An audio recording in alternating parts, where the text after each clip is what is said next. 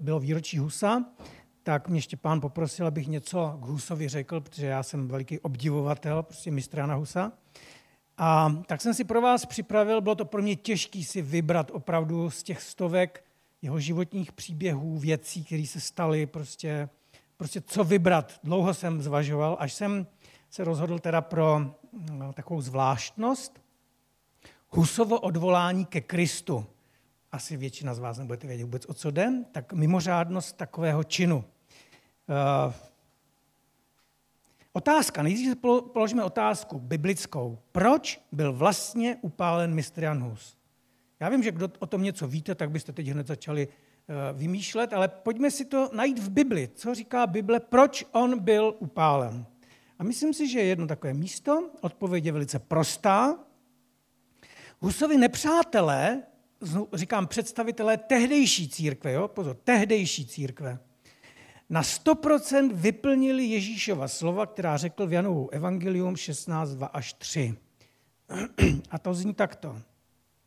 Ano, přichází hodina, že každý, kdo vás zabije, bude se domnívat, všimněte si, bude se domnívat, že koná svatou službu Bohu.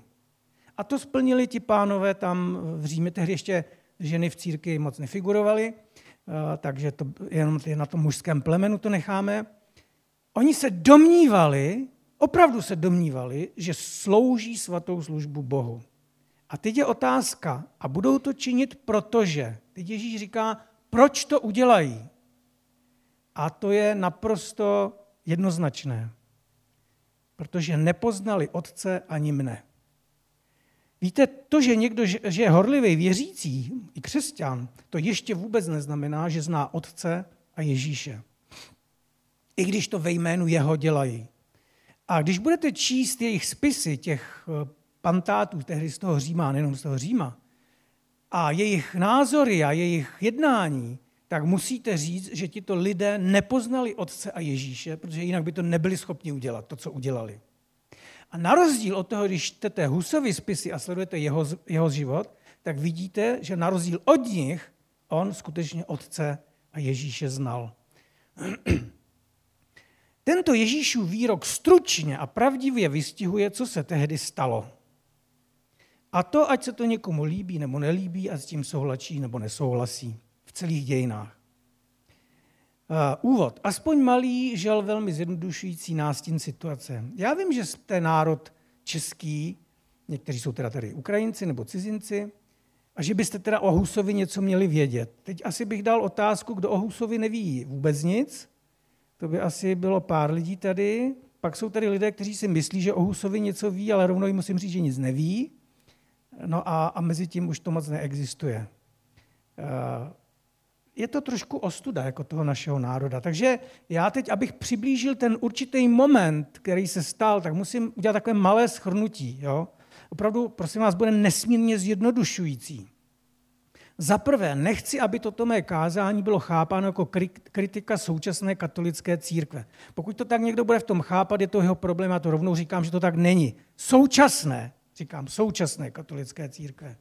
Ovšem, vedoucí tehdejší církve, ano, protože tehdy byla jenom pravoslaví a takovou východní a západní církev, tehdy se to ještě tak nedělilo, jak jsme dneska zvyklí tak to byla žel biblická nevěstka se vším všudy. Jestli rozumíte slovo biblická nevěstka, nejenom, že teda ti papežové a všichni, že teda měli milenky a, a žili hrozným způsobem, ale oni byli i duchovní nevěstka. Jo? Opravdu se vším všudy. A to je třeba si přiznat. Dále, vedoucí tehdejší církve porušovali bez uzardění většinu novizákonních pravidel. Když vezmete jejich výroky, jejich jednání, jejich způsoby, když k tomu používali Bibli, nebo spíš neužívali, tak všechna pravidla novozákonní v podstatě rušili jedno za druhým. Eh, zní to hodně drsně, já to můžu říct jenom takovýmhle způsobem, protože bychom pak museli jít spoustu spisů, věcí, co se stalo, aby jsme to tam viděli. Takže si to někdy najděte. Ale opravdu všechno novozákonní porušovali. Myslím ty vedoucí. Co tehdy bylo? Dvojpapežství. Jste v obraze trošku? Eh, v době, kdy se zrovna narodil Hus, tak někdy v tu dobu přibližně vzniká dvojpapežství, to je na složitý vysvětlování, to bychom museli mít speciální setkání kvůli tomu. Prostě najednou pro tu církev byly dva papežové. A co to znamenalo? Jenom aby se, my si to dneska nedovedeme vůbec představit. To znamenalo, že všichni křesťané na západě v podstatě žili pod kladbou. Zjednodušeně řeknu. K určitému papeži se přiklonili určité národy, k určitému papeži se přiklonili další národy. Jeden druhý papeže pro, proklel, a to znamená, že všechny ty národy, které ho následovali, vlastně byly taky prokletý. A protože se prokleli oba, tak vlastně celá západní církev v podstatě, eh, je to, je to smutný, jo? a je to v podstatě vtip, úžasný. Všichni žili pod prokletím. Co to způsobilo?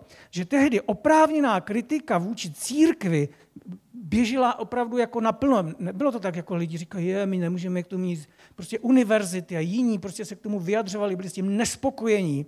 A běžela kritika vlastně celou Evropou, celá kritika církve. To je taky na strašně dlouhé vysvětlování. Eh, teď se přesuneme sem do Čech. Jak se Hus dostal do komplikací? Zase velmi zjednodušeně. Víte, že on byl rektorem Pražské univerzity a tak dále, a tak dále, to nemůžeme se tím zdržovat. A on byl v takové situaci, že tehdy byl nový arcibiskup, to, ten si vlastně arcibiskupství koupil jenom za peníze, moc tomu nerozuměl.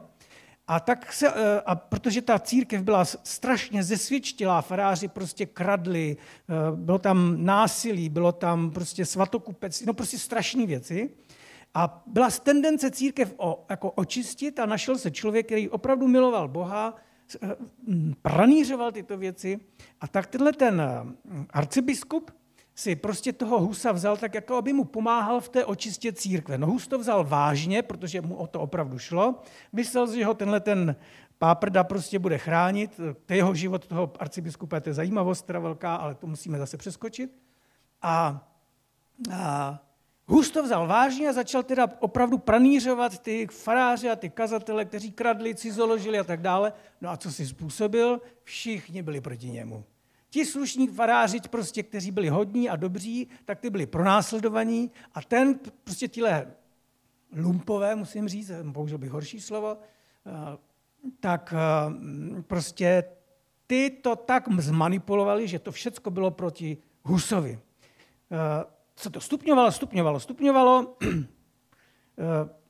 Ještě byla taková situace, že arcibiskup šel proti králi a král proti arcibiskupovi, že arcibiskup uznával jinýho papeže, král uznával jinýho papeže, takže šli proti sobě a všem se nelíbilo prostě, že, že je to dvojpapežství a král Václav IV., to byl syn Karla IV., jo, prostě to chtěl napravit a potřeboval přemluvit univerzitu, zase to říkám velmi zjednodušeně, k tomu, aby byl svolaný nový koncil, ten byl v Pize, aby se tam prostě rozhodlo, že ti dva papežové prostě musí odvolat, odejít, jo?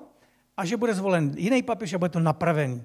A k tomu strašně potřeboval Husa, takže tehdy došlo k rozdělení na, na, na Karlově univerzitě, to jste se učili v dějepise, a tak ho prostě Husa využil v tomhle směru. No, chudák Hus se do toho taky namočil pěkně, pak měl nepřátele po celé Evropě, kvůli tomu i, i v, prostě na univerzitách. No, co se stalo? Takže se udělal koncil, všichni mysleli, že to dobře dopadne, všichni papežové, ti dva říkali předtím, že odvolají, oni nakonec, když byl zvolen nový, tak prostě neodvolali a najednou byli tři papežové. Takže to bylo ještě horší než předtím. Jako jo. No a ten papež, který byl zvolený, oni si zvolili takového starouška, který do roka prostě natáh bačkory, zase se to nechci teda tomu eh, Janu 23. podsouvat, ale říkalo se to o něm, že on otrávil, jo, ale tak budíš, nejsou na to důkazy. A nastoupil po něm jiný papež, který si dal jméno Jan 23. A když použiju, že to byl vysloveně darebák, to byl opravdu darebák, tak je to strašně malý slovo, ale jsem v církvi, tady je to na veřejnost, nechci jak si uh, vám říkat. No, bylo to, můžete si to o něm najít.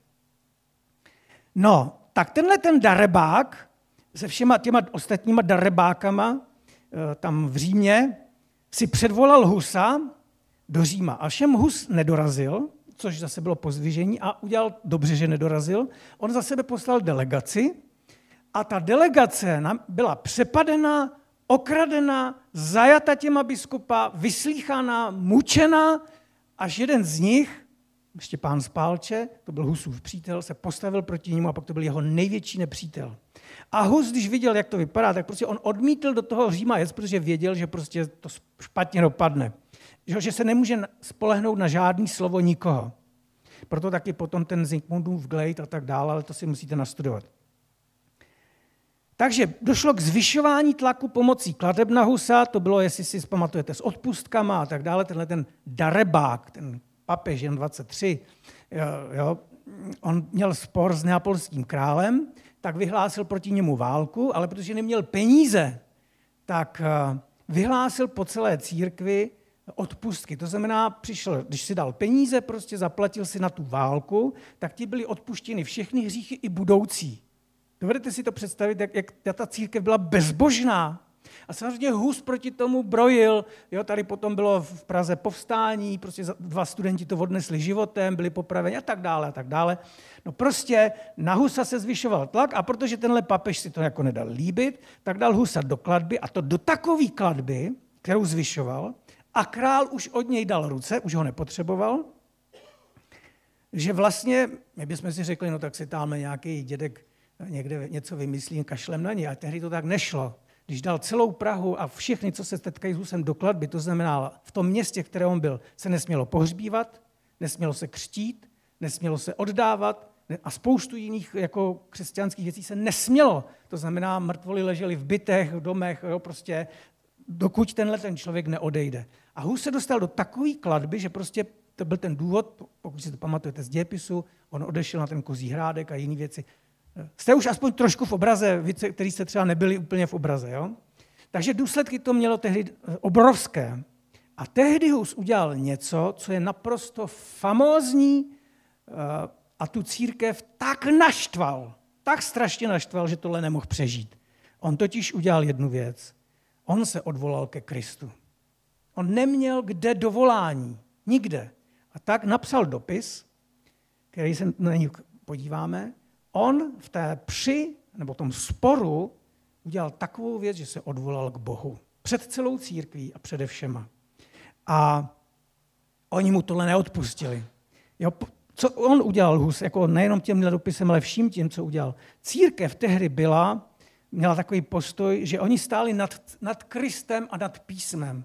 A Hus svým životem udělal jednu věc, že znovu postavil církev pod moc písma a pod moc Krista. Jo, to je tak zjednodušeně.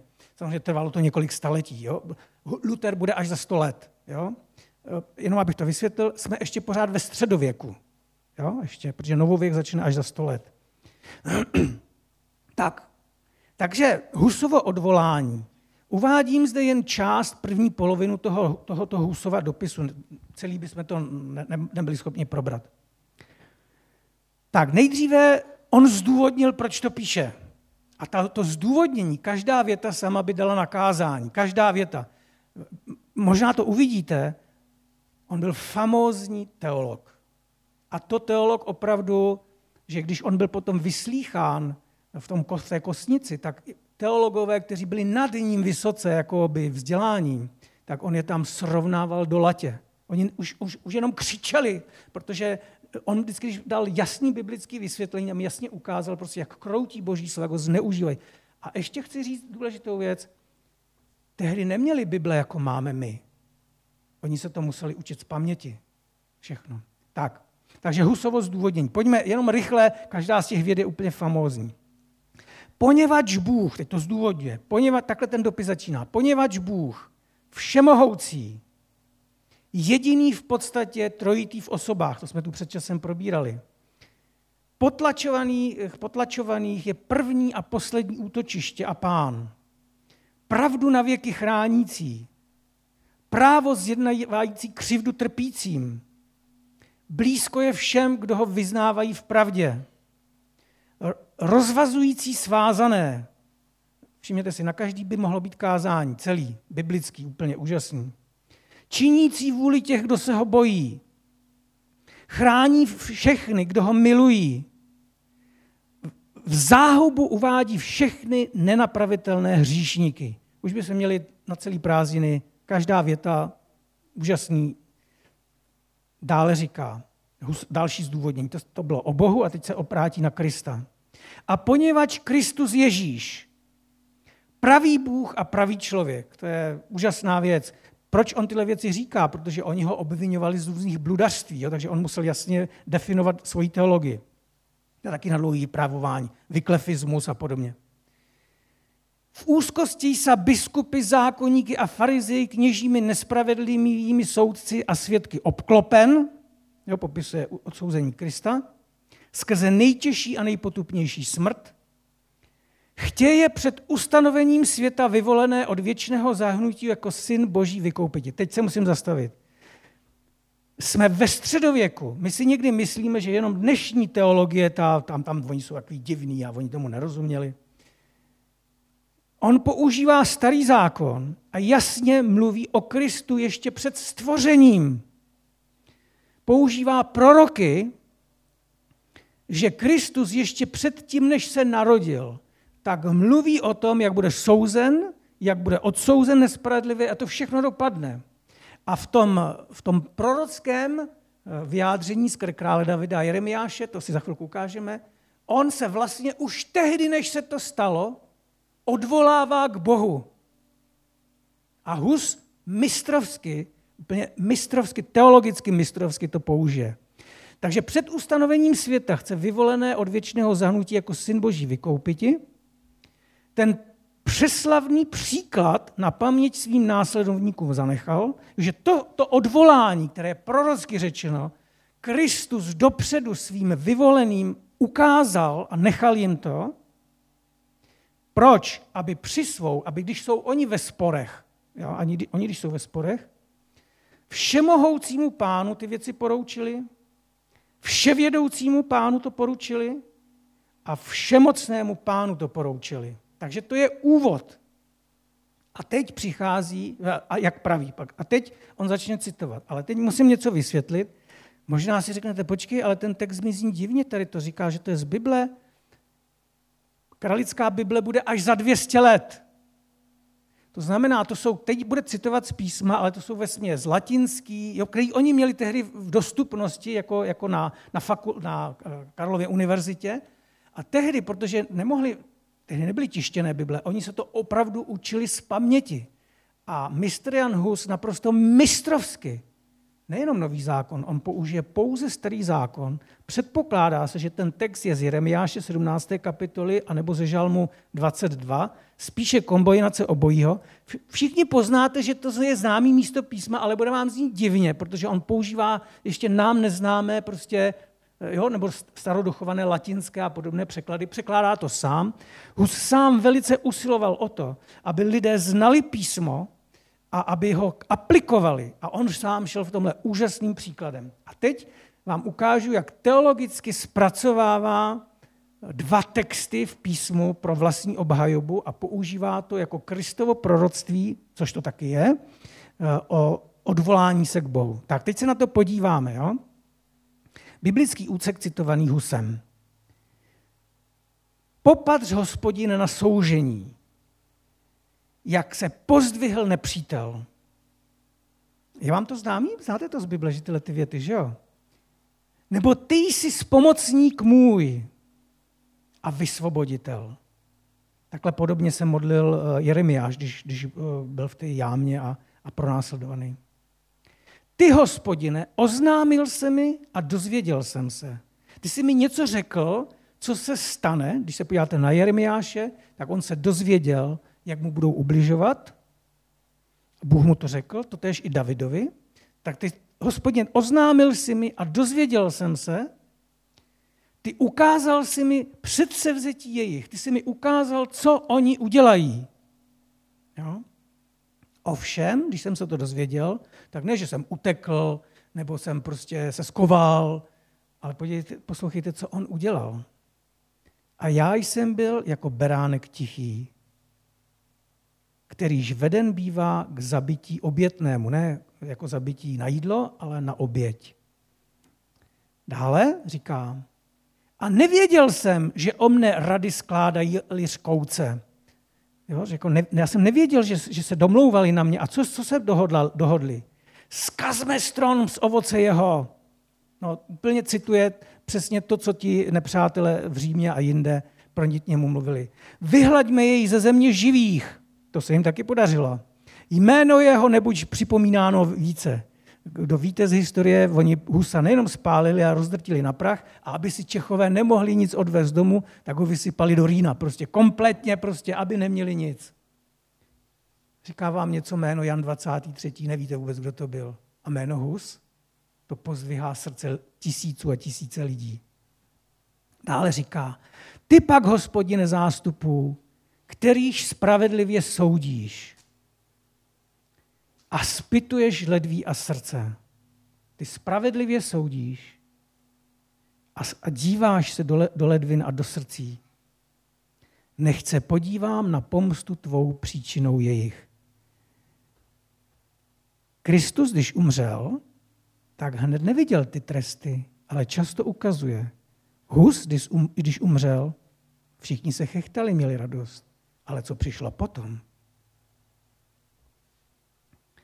Nebo jsem tobě zjevil při svou. Jo, to při znamená jako spor. Jsem ti, místo toho, abych se hádal, já jsem přišel k tobě, Bože, a celý ten spor jsem ti předložil.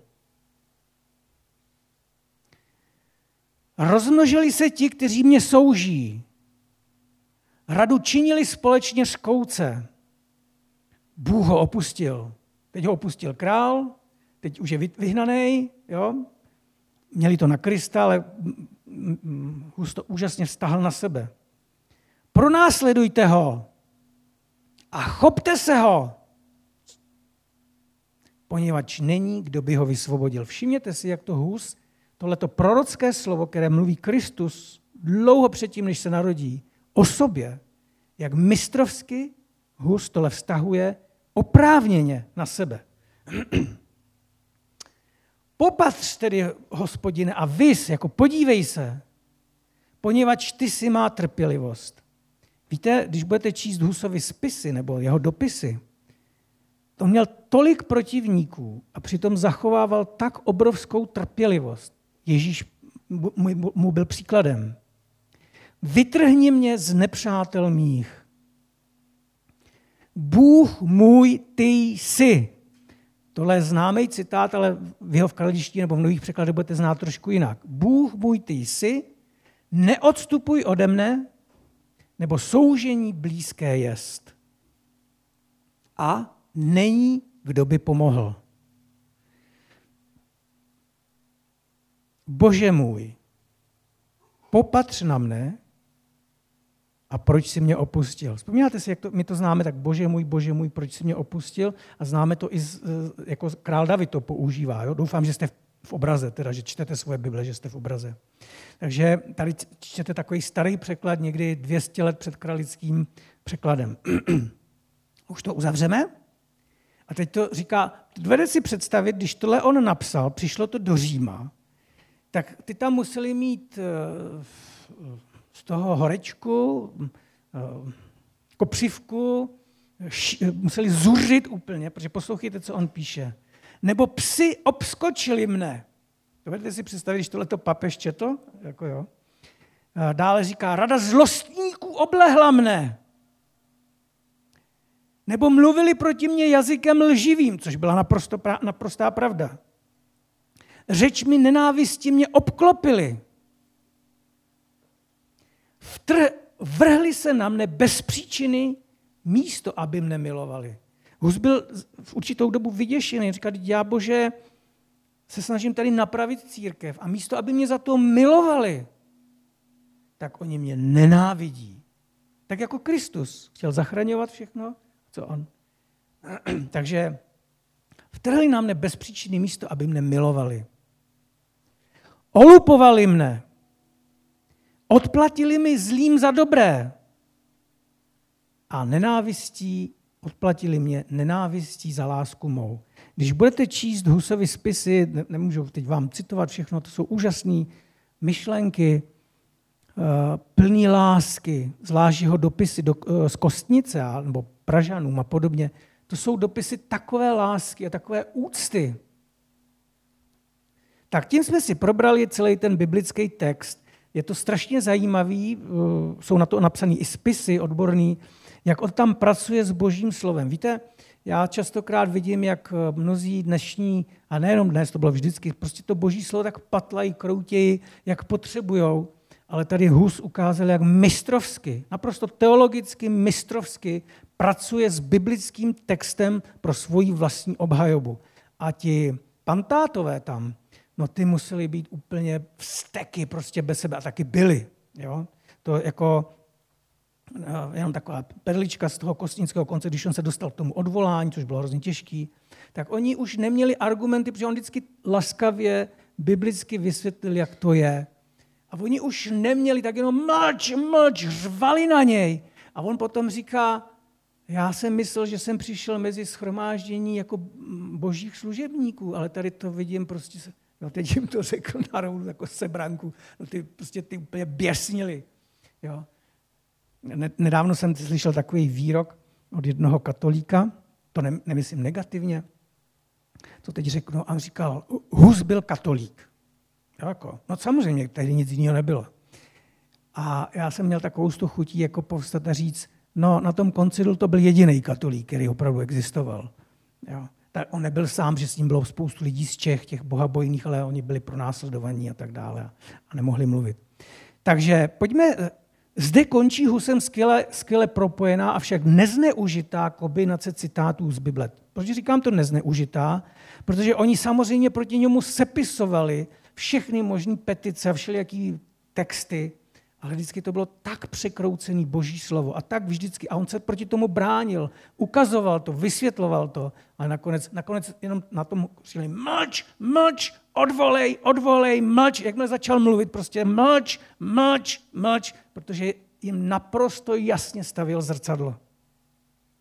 Ale to si když tak najděte, já tomu ještě něco řeknu. Tak a teď uzavřeme to takým husovým zdůvodněním na konci, no a to už, to už museli jít do mrtvice. Jako jo. Hle, o tento nejsvět, nejsvětější a nejpožehnanější příklad spasitelů se opíraje, tak jsem, on použil tohleto biblické slovo, vzal si ho na sebe a říká, o to se opírám. A teď říká, odvolávám se. Z toho, co se stalo, odvolávám se. Teď poslouchejte, co říká. Od těžkého potlačení. Oni mu zakazovali kázat, potlačovali ho ve všech věcech. Co dělal? Od nespravedlivého rozsudku z Říma vycházel jeden horší rozsudek proti němu. Jo? A dále říká, a od předestřeného vyobcování. Co tehdy udělali? Jestliže byla ta nejvyšší kladba, oni ho vlastně vyhnali z církve. On se nesměl zúčastnit ničeho. Jo? Tady v Jižních Čechách potom se ho ujali lidé prostě a díky tomu taky potom byla husická revoluce, ale to už je další příběh. Takže on říká, takže od těžkého potlačení, od nespravedlivého rozsudku, od předestřeného, tak já se odvolávám. Jo, a kdo to způsobil? Biskupové, zákonníci, farizeové, a teď to říká natvrdo, soudců na stolici Mojžíšově sedících. No ti pánové, ty se tam mohli zbláznit. A řekl to naprosto pravdivě. Teď říká, takže odvolávám se k Bohu, tím to uzavírá, odvolávám se k Bohu, jemu poroučím svou při. A teď jsme u toho, co tady říkal David. Já jsem kdysi slyšel takový výrok, že modlete se, protože Bůh vyslyší každou modlitbu. Vyslyší, ale pozor na čas. Protože Hus se toho fyzicky nedožil. Jak se Bůh postavil za jeho při. Kristus svým způsobem taky se jakoby nedožil. On potom vstal z mrtvých, že jo? Ale ono to vždycky někdy vypadá jako strašná prohra, ale právě v té prohře někdy může být obrovské vítězství. Takže odvolávám se k Bohu, jemu poroučím svůj spor a teď říká, následuje, následuju šlépěje spasitele Ježíše Krista. A to oni se tam z toho mohli zbláznit. Já teď ukončím, protože ono to má ještě tak, asi tak jedna, jsme v půlce toho spisu, můžete si přečíst k tomu i komentáře, je to velice zajímavý rozbor toho, toho jeho odvolání a tak dále, historické souvislosti a podobně. Já bych to chtěl něčím uzavřít. Pán Bůh Husovo odvolání v historickém, na, na ně v historickém kontextu odpověděl. My někdy máme pocit, že jako nás Bůh v tom nechal, neodpověděl, nevysvětlil, A samozřejmě jsou momenty, kdy nám Bůh dává odpověď hned a my řekneme, to je zázrak. Ale když pán Bůh mm, potřebuje si udělat něco časově a je to dlouho, tak už to za zázrak nemáme, i když to je taky zázrak. A vlastně, kdyby Bůh odpověděl na to, že, že Husa jako jo, tak dobrý, tak ať si tam v Čechách kecá, co chce, tak se nestane to obrovský, co následovalo potom. A to je mnohem vyšší, větší než ta jeho smrt. A tak i někdy my, když máme pocit, že prohráváme u Pána Boha, to chci od, trošku navázat na to, co říkal David, tak někdy, až ta odpověď přijde, tak zjistíme, že to je daleko větší, než to, kdybych měl to, co jsem tehdy chtěl. Ale to nechci říct, jako, že to je výmluva nebo jako vykecání se z toho. Někdy to tak prostě bývá. Takže v historickém kontextu jo, na to odpověděl. Jenom chci říct biblické zhodnocení Janů. Jo, vlastně se tam střetli dva Janové, jo, teoreticky vzato. Ono nebyl jenom jeden Jan a, a Jan, prostě Jan a kolem něj byla kur, krupa kardinálů a, a v těch eh, špatných teologů a pak tady byl Jan Hus, prostě kolem něj zase byla skupina prostě lidí, jo, bohabojných a podobně. Takže biblické zhodnocení obou dvou Janů. Jo? Zase se podíváme, co na to říká Bible, ne co oni o sobě říkají. Přísloví 10, 6 až 7 stručně a pravdivě vystihuje oba aktéry tehdejšího střetu. Takže přečteme si to. Jo? A to, to je naprosto pár vět od Šalamouna a je to prostě vymalováno. Požehnání je na hlavě spravedlivého, avšak ústa ničemu přikrývají násilí. Ten papež Jan 23. Jo, jeho bratři byli piráti a dokonce neapolský král nechal popravit. To byl jeden z důvodů, proč on měl válku proti neapolskému králi. Neví se to stoprocentně, ale předpokládá se, že než se stal papežem, tak sám byl pirátem. Jako, oh. A svoje papežství prostě získal, jedno, jednoho vysvětlil jeden den, druhý den do další biskup vysvětil, zaplatil peníze prostě a najednou to šlo prostě a, a byl to bezbožník. Na, jo? Avšak ústa ničemu, on byl ničema, přikrývají násilí. A dále říká, památka spravedlivého je požehnaná. Ta památka prostě Husova, to je prostě požehnání ale jméno ničemu spráchnivý nebo schnije. Já se vás na něco zeptám. Teď je otázka, jestli jste trošku v dějinách. Víte, co se stalo s tím Janem 23. Je tu někdo, kdo vůbec ví, co se s ním stalo? Jak dopadl tenhle ten člověk?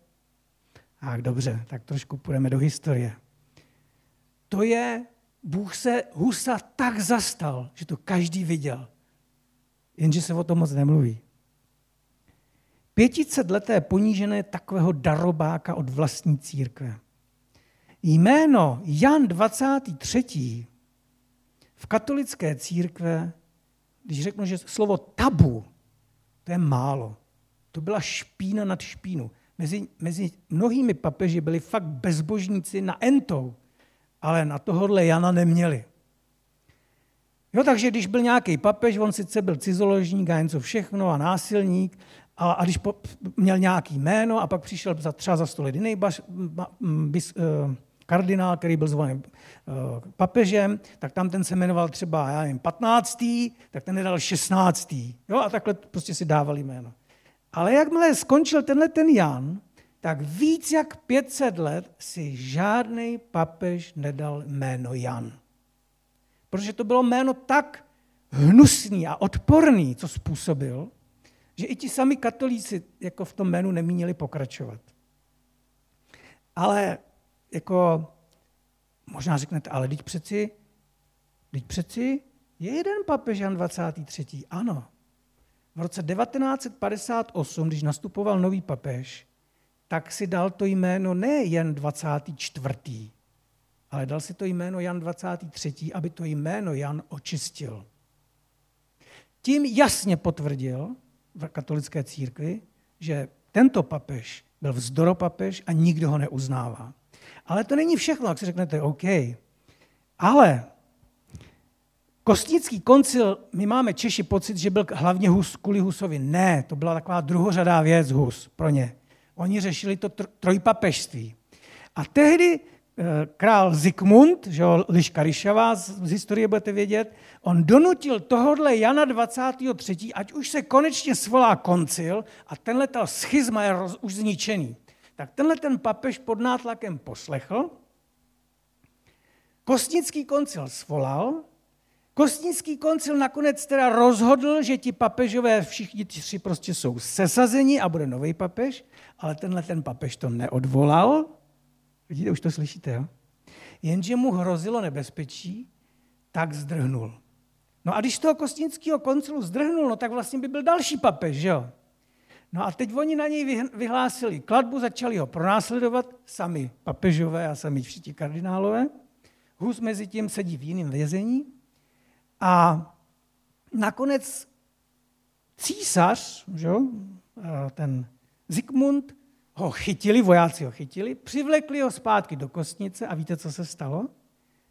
Milý Jan 23. seděl ve stejném vězení, v kterém seděl mistr Jan Hus, do kterého on zavřel. Seděl ve stejné kopce. Asi rok tam byl. Bylo velké jednání, nakonec potom tak nějak z toho jako prošel a podobně. Ale Bůh má v tomhle smysl opravdu pro humor. Já to teda uzavřu. Já jsem vás jenom vzal do takového střípku prostě tý, tý, těch dějin. Moje naděje. Doufám, že jsem vás malým a zjednodušeným nahlédnutím do života úžasného božího muže, jakým byl Hus, povzbudil a snad i něco naučil. Ovšem, ještě víc bych si přál, aby se někdo z vás rozhodl podrobně proskoumat jeho život a jeho dílo. Proč? Objeví obdivuhodný svět, o kterém neměl ani tušení. Uh, jenom krátce, když jsme se přestěhovali v roce 84 eh, do Budějovic, Štěpánovi byly dva roky, tak eh, naše babička, moje babička měla obrovskou knihovnu. My jsme tam občas s, babič, s Ivetkou zalezli a něco jsme si půjčili, vzali, přečetli jsme si. A já jsem tam narazil na takovou útlou knížičku dopisů mistra Jana Husa. A ta knížka úplně změnila můj život. Prostě objevil jsem něco tak neuvěřitelně velkého a vedlo mě to k studium historie a, a nakonec jsem sám historii učil na biblické škole, ale prostě Hus je prostě pro mě úžasný poklad a dodnes obdivuju a e, čtu si a studuju to, protože to je naprosto z té studnice uchvatnosti. A proto jsem vám tady dal, když tak, nevím, jestli si to ofotíte třeba, odkazy pro ty, co chtějí vědět o Janu Husovi víc. Eh, není to všechno, protože o něm je napsáno strašně moc, takže až na konci budou všechny, tak si to třeba můžete ofotit. Eh, ve Wikipedii doporučuji vám, pokud o Husu nevíte skoro nic, tak si najděte ve Wikipedii Jan Hus a vy, co to umíte ovládat, a všechno, co je modře potrženo, takže si můžete přečíst o tom Janovi 23., o Alexandrovi tamto a tamtom a tamtom a, a biskupovi a králi a můžete si to plně rozhlídnout kolem, ale hlav, no, pak doporučuji Český rozhlas, uh, toulky českou minulostí, uh, od, od dílu 170 tak až do 193 můžete dále. To je celý věnovaný Husovi, každý ten díl má skoro půl hodiny, takže to máte 10 hodin poslouchání úžasný. Já, to mám, já tenhle ten pořad poslouchám už leta letoucí a to je úplně, on už má teď přes, přes tisíc hodně dílů a uh, natáčelo se to skoro 30 let a je to úžasný. Takže můžete se dovědět něco o Husovi. Stojí to za to. Vy, vy co používáte ty podcasty, nebo jak, jak se to nazývá, tak si můžete dát třeba v, rád, v autě nebo tak a budete, budete čumět. Dále česká televize i vysílání, to si můžete klidně spustit. Je, eh, když bylo výročí Husa teď, že 600 let, tak byl natočený třídílný film. Možná jste to doufám, že jste to aspoň někdo viděli. Nebo, nebo, se na to, nebo pak je to udělaný velkofilm, ale lepší jsou ty tři díly, protože tam to už je zkrácený. A nebo je tam dokum, spoustu dokumentů o Husovi. No a potom bych doporučil třeba si od něco od Jana Husa přečíst, protože mnoho jako, jo, tak jsme se učili, učili, učili, řekl prý tohle, řekl tamto ale nejlepší je si od něho něco přečíst. A já vám v tomhle doporučuji dopisy mistra Jana Husa, samozřejmě můžete i jiné věci, eh, najdete to na internetu. Eh, nemusíte si to vůbec jako kupovat. Stojí to za to, prostě to je úžasné čtení. No a poznámka pod kvalitním a rozsáhlým článkem ve Wikipedii je mnoho odkazů na další eh, možnosti rozšířených informací u Jana Husovi, lidí kolem něho. Jo, tam dole potom velký odkazový materiál různých knih, studií a tak dále. Vřele doporučuji. No a aby to jsem to ukončil božím slovem ještě přeci. Jo, počkejte, tak jestli si to chcete, tak můžete si to ofotit, jestli chcete, nebo jestli to bude na internetu, tak si to lidi můžou dát obrazovku a, a navštívit některé ty stránky. No a aby jsme to uzavřeli už takovou výzvou, je to známý citát, ten se většinou na husových slavnostech říká, teď jak jsme tam byli, tak taky to tam zaznělo, ale myslím si, že to je strašně důležité. Ale většinou se to přečte a lidi se nad tím nezamyslí. Takže Husův příklad pro každého z nás. Domnívám se, že následující verš z Židům 13.7 se hodí na mistra na Husa více než na kohokoliv jiného. Co je tam napsáno? Tak pojďme si to přečíst. Za prvé, vzpomínejte na své vůdce nebo vedoucí, vzpomínejte na své vůdce, kteří vám mluvili Boží slovo. A opravdu, když budete číst Husovy spisy, jak on zachází s Božím slovem, on vrátil v církvi úctu k Božímu slovu. Naprosto neuvěřitelný. On sám vypráví příběh, jak on, když byl mladý, tak prostě chtěl být farářem, který se bude mít dobře, bude mít ženušky, bude mít prostě penízky, nebude farářit, někoho si tam zaplatí a bude si užívat. On říká, a pak říká, a pak jsem četl písmo a popisuje prostě, jak došlo k jeho obrovské vnitřní proměně. to je velmi zajímavé. Ne. Takže vzpomínejte na své vůdce, kteří vám mluvili. Takže prvně vzpomínejte, dál za druhé pečlivě pozorujte, No tak my ze školy víme, jak to bylo s Husem. No dobrý, jdeme dál. Ne, tak pečlivě pozorujte, jaký byl konec nebo výsledek jejich života nebo obcování. Myslím si, že by bylo dobré, já vím, teď mojí s Lenkou a Pavel teď byli v Husově domě, tak mojí mi sám říkal, že to bylo velice, ta přednáška, že byla velice zajímavá, ale to je pořád málo. Je zapotřebí si někdy od něj něco přečíst. Jo, tak jako někteří lidé řeknou, já jsem taky křesťan a v životě by byli v ruce nedrželi, nečetli to. Jo, tak mnozí, mnozí Češi jsou takové hus, takový husité, jako jo, že my víme, no hus víme, ale nic od něj nečetli. Jo. Takže pečlivě pozorujte, jaký byl jeho konec. A dále, za třetí, napodobujte jejich víru. A myslím si, že jeho víra, pokud budete některé ty věci číst, tak to je opravdu hodno napodobování. Drahý nebeský Otče, já ti děkuji za takové velké boží muže, které si dal třeba Komenského, já nevím, bratra Řehoře a, a jiné prostě Blahoslava a jiné velikány, kteří pro náš národ tolik znamenali. Pane, mrzí mě, že vlastní národ tyto lidi vůbec nezná.